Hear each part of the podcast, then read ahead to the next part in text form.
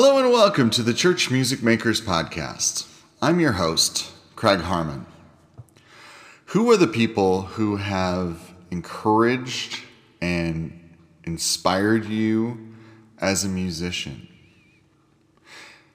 If I were to list all mine off, it would be probably about a 30 day podcast at least, but I want to focus in on just two because they've been on my on my mind a lot lately. Um, because, well, uh, this last Saturday um, was the fifth anniversary of my father's passing, which also was the same day as the passing of his mother 17 years before that. So both of them uh, were the ones who probably were the biggest encouragers and inspirers for me of being a musician, but more than that, being a musician in the church. And so I want to take time just to, to share a little bit about them and their, their encouragement of me and lessons that I've learned, but then also how we can in turn inspire and encourage others. So I want to first start with my grandmother. Uh, she was born in 1906 and was blessed to live 93 years. Um, it's amazing um, the opportunity that I had growing up, uh, living not too far away. We lived about an hour away from her um, until after my grandfather passed away in 1987, and she moved then about 30 minutes closer. And so we were able to spend time with her regularly, and it was something that I I treasure and and still absolutely think of very very fondly. But she played the piano, she played the cello, she played the organ. And two of those three, which would not be the cello, um, were things that I ended up picking up in my life um, and, and thankful for those opportunities. In fact, um, in the room here where I am recording this podcast, sitting right behind me, and what I use daily in my music lesson business is the piano that she and my grandfather bought, and the metronome that she used probably for most of her life. And I'm very thankful to have those two things. In fact, both of them um, she passed along to me when I was in fourth grade because, well, I didn't have a piano. Now, the great part was we lived next door to a church, so I could just go next door and practice. But once my grandparents decided that I was committed to learning music, to having that desire to put in the work as a musician, that's when they gifted me that piano. And I, it's something that I treasure to this day. And the thing is, for her, I, I come back to a saying that she said over and over again. And that is good, better, best. Never let it rest until the good is better and the better is best. My grandmother was, was a diligent woman, a diligent worker. I rarely ever heard her complain. I very rarely heard her say a crossword. Of course, yes, when I was a child, I was corrected by her many times. But in regard to other people, in regard to circumstances or anything else like that, I, I never heard a complaint or a crossword from her. She lived through the Great Depression. She lived through difficult circumstances. My grandfather had heart problems um, from the mid 1950s until uh, his passing in 1987. And so she had to raise children and care for her husband. Growing up, for her, one of the things that happened was she and her family shared a house. Now, not just her parents. Um, grandparents, aunt and uncle all lived in that house. And so she learned from a very early age how to care for others. And let me tell you, my grandmother was always ready and willing to serve. And that's something that obviously was rubbed off and passed on to my dad, which I'll get to in a second. But one of the very important things for her and my grandfather was being involved in the church. Even in the 1960s, when they had to move out to the suburbs because the neighborhood that they were living in was becoming a little bit more difficult to live in, they still drove to their church, which was about a 20 minute drive every Sunday. And so that was something that was an importance to her. And that rubbed off on my dad because my dad became a pastor. And he was a pastor for over 55 years. And that heart of service was absolutely evident in my dad. He was always willing to pitch in, always willing to help.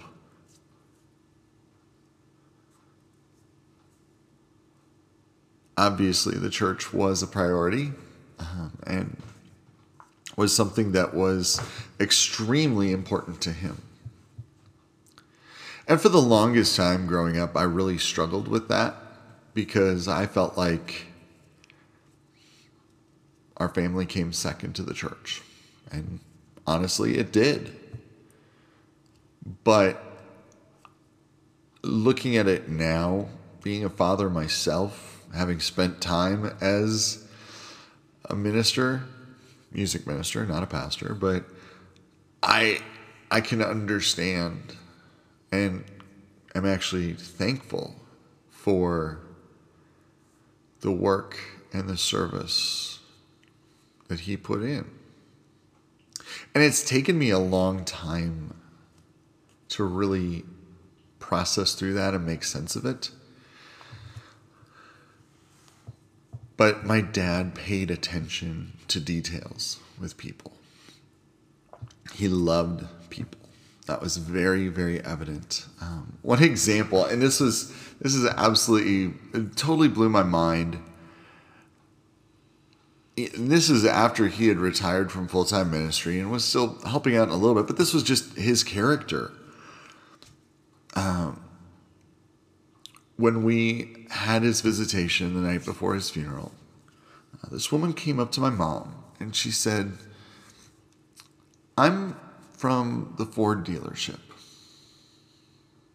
Yes, the Ford dealership. No connection with my dad through church or anything like that. She said he was such a very caring and wonderful man. It was very clear from my interactions with him. Here is my card. If you need anything with your cars, let me know. That's the kind of impact my dad had on people. Even if he's not telling them about Jesus, he was still witnessing and caring for other people through his interactions. And that's something that I strive to do every day and I fail miserably at in comparison to him but I keep trying every day.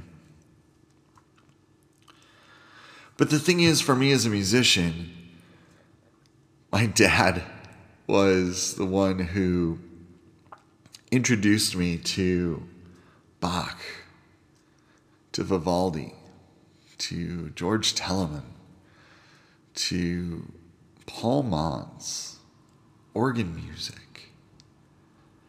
It was because my dad was regularly listening to those records And I was surrounded by that. That shaped and molded and influenced me. So much so that when I was in the second grade, my dad took me to a Paul hymn sing. It was about a 30 minute drive away, but I wanted to go. And it was such an amazingly huge impression for me. Getting to hear and watch this music that I had heard for so long. Okay, I wasn't that old, but still, for so much time in my life, in person, to get to see the man who made these improvisations happen. It was amazing.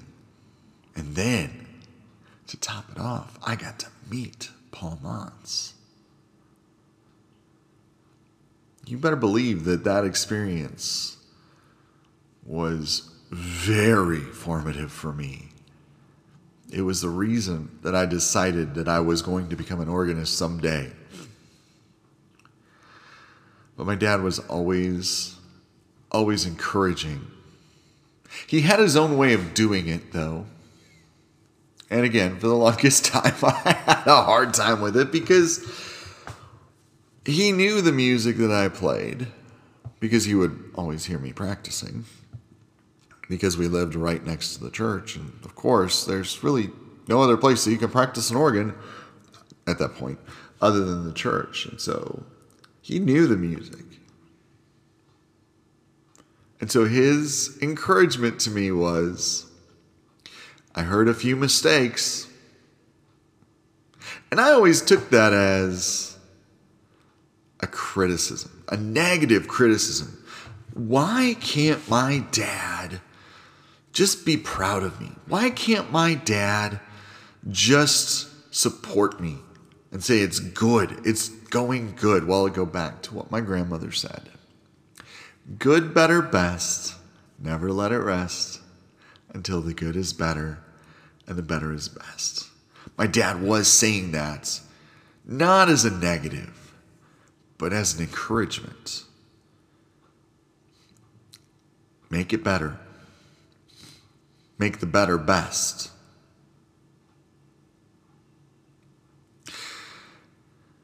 But my dad encouraged me in his own way as well of buying music for me. Sometimes, especially once I got out on my own and in college, um, he would buy me music that I already bought for myself.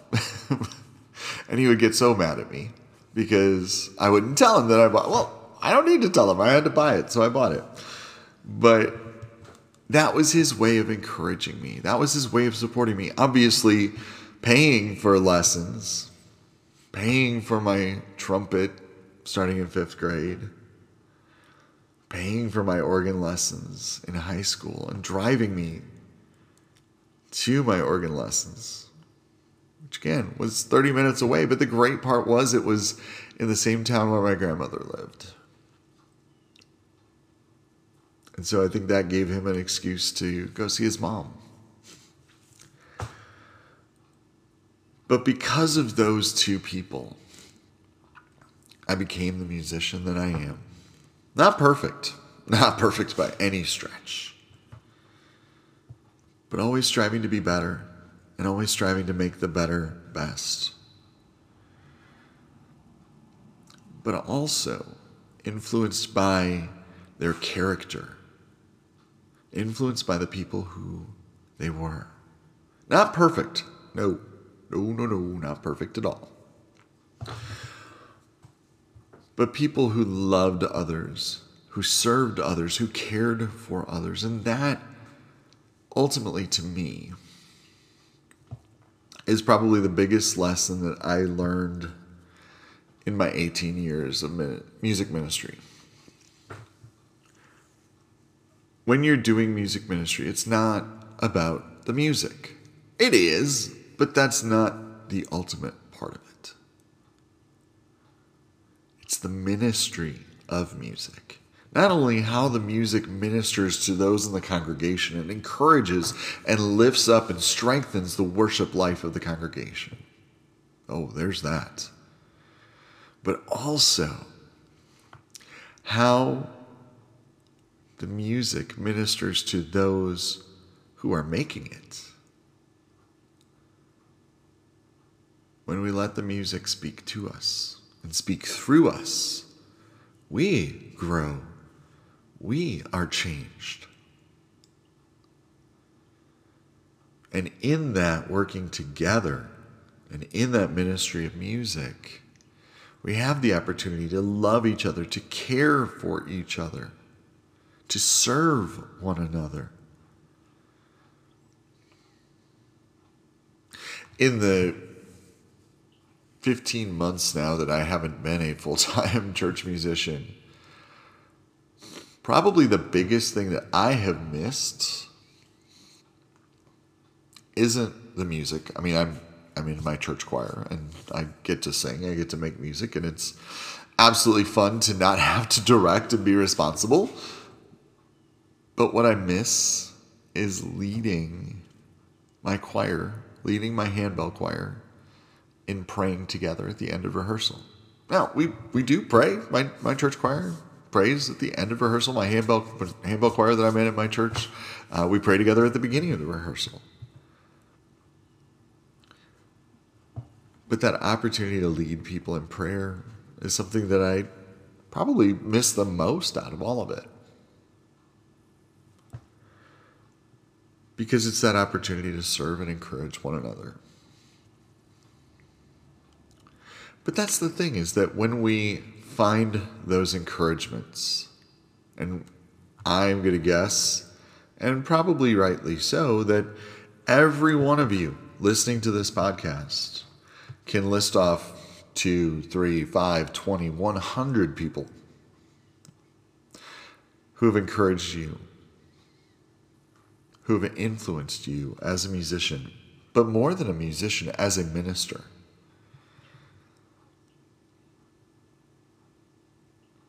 And the cool part is, I bet that there's one, two, five, ten, a hundred, three hundred people who can say the same thing about you. That you are encouraging and you are influencing them. And we have that opportunity. It's not about, you know, it's not about us and our name, right? Look at how great of a musician this person is. That's not it because I can tell you for a fact that at my dad's visitation and at his funeral, there was no one that came up to myself, my mother, my sisters, anyone in my family and said, You know, I remember that sermon that Pastor Harmon preached. And that was the thing that touched me. Nope, nobody did. And that's not to say my dad wasn't a great preacher. He was. What stood out and what people came back to again and again in their comments and in their reflections on my dad was how he cared for them, how he came to the hospital when this person was in an accident, how he continued to check up on them, how he remembered that this was their favorite thing and actually got it for them just because. That's the kind of man my dad was. It's also the kind of woman my grandmother was. And it's the kind of person that I strive to be. Again, I fail horribly at it. But I continue to try every day.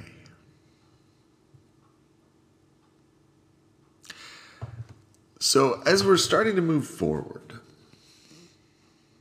I wanted to kick off this with this topic just because it's been on my mind. But moving forward, one of the things that I'm really excited about, I've got a couple conversations that are going to be coming up here in the next couple weeks. Um, trying to find some ways to help you do the best that you can and be the best that you can. And I'm very excited to actually uh, have a couple of authors on um, that we're going to talk about some of their books and how how these things connect to us um, in music ministry. And I'm really looking forward to helping you be the best person, helping you be the best music minister that you can be, making sure that you're taking care of yourself, how you are balancing. And there's there's no perfect 50-50 balance. There's not. But making sure that everything is in alignment for you. My most recent blog post uh, I wrote about how are you doing? It's a question that we ask ourselves, or ask others, I should say, more than anything else, um, on a regular basis. But do we really, really know the answer or want to know the answer? If somebody came up to me and said, How are you doing? And I responded with, Man, you know what? My children are a pain. We're really struggling. And I just laid everything out there. what do you think the response is going to be? For most people, it's going to be, I'm sorry I asked. But I really want to know, how are you doing? Because this is, for me, as someone who has served as a church musician, as one who has a heart for church musicians, I want to help you. I don't have all the answers. No way. But I want to help you. I want to be a sounding board for you. I want to be an encourager for you to help you serve the best way that you can. Because here's the reality, folks the last two years have been stressful. And ministry, in and of itself, in, quote unquote normal times, is stressful in all on its own. But coupling in everything else that's gone on over the last two years, it's tough. And so I want to be here for you. I want to be that encourager and help you, creating tools and resources to help you not only be physically healthy, because that is important. We have to take care of ourselves. We have to make sure that, um, you know, as the uh, idea of an airplane is, put your own mask on first before you help somebody else making sure that you are having strong and healthy relationships, not just with your spouse or your significant other or your children or your family around you, but also just relationships with other people. Making sure that you are mentally and emotionally healthy, that you have that outlet to deal with the stress and the struggles that go on around you, but also most importantly, how are you staying spiritually healthy? Because there were many times for me where the only time I was opening up a Bible was to look for scripture references to go with a song and not for my own personal growth. So I hope you check out what is to come on the website, churchmusicmakers.com on the podcast. And I would love to have you share it with other people that you know who are in music ministry that would benefit and be blessed by it. So thanks for tuning in, and I will talk to you next Tuesday.